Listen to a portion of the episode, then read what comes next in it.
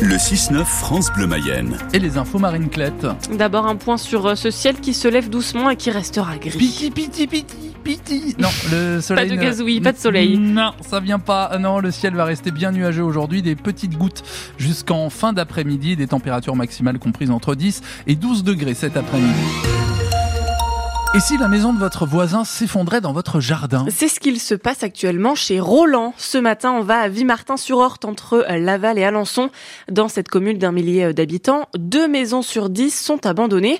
Alors parfois, ça s'effrite et puis ça tombe dans le jardin de Roland, Chloé Martin. Ah, c'est le pignon qui est tombé, quoi. Roland habite à quelques mètres seulement de cette grande bâtisse de pierre. Il y avait une cheminée dessus, puis ça s'est affaissé. On voit bien la poutre est pourrie, quoi. Toutes les pierres qu'on voit là, justement, c'est des pierres qui se sont euh, écroulées de, de la maison? Oui, bah oui. Le maire a missionné quelqu'un là pour relever un peu le- les cailloux parce qu'il y en avait partout. là. Jusque sur la chaussée où passe le bus scolaire, heureusement, pas de blessés. Seul le hameau se retrouve amputé d'une partie de son histoire. Ça a été café à une époque.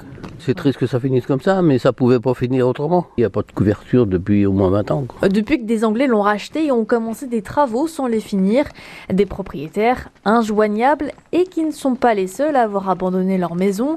À Vimartin-sur-Orte, une centaine de logements sont vacants, c'est 15 à 20% du parc immobilier. Le plus gros lot, c'est quand même des maisons qui sont encore euh, avec évidemment des travaux, changement des fenêtres, euh, isolation, mais qui peuvent redevenir des maisons assez facilement. Xavier Seigneuré, le maire de la commune, veut encourager les rénovations. Toutes les semaines, on a des demandes de gens qui cherchent du locatif sur la commune, et je pense que c'est plutôt une, bah, du coup une plus-value pour la commune d'avoir plein de vacances. Ça veut dire que derrière, on a un potentiel quand même à accueillir des nouveaux habitants. Pour ça, la commune envisage d'activer tous les leviers possibles.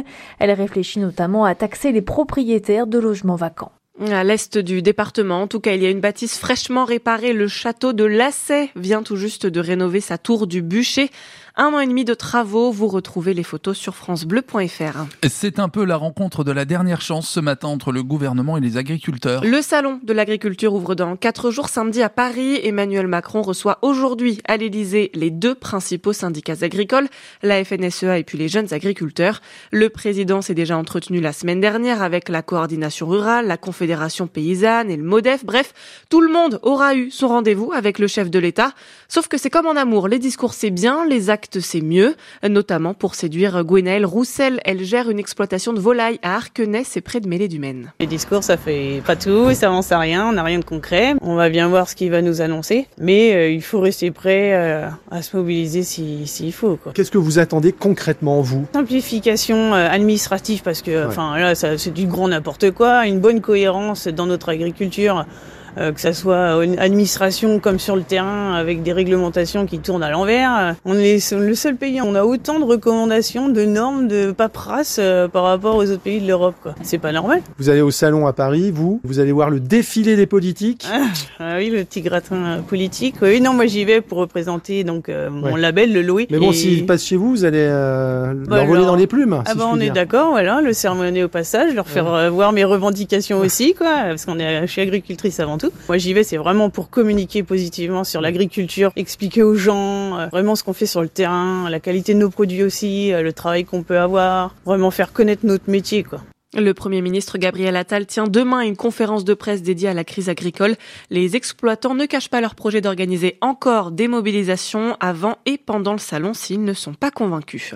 Voilà qui devrait les satisfaire. En tout cas, en Mayenne, les agents de la préfecture ont mené des opérations de contrôle dans les supermarchés hier.